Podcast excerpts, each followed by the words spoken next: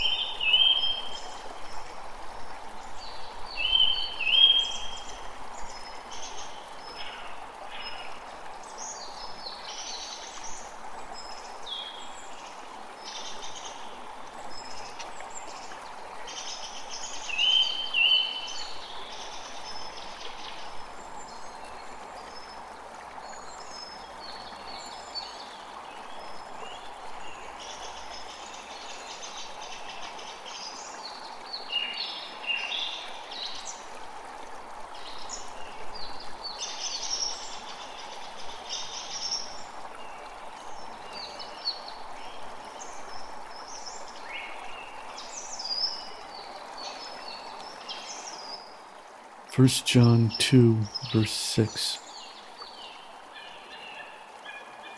He who says he abides in him ought himself also to walk just as he walked.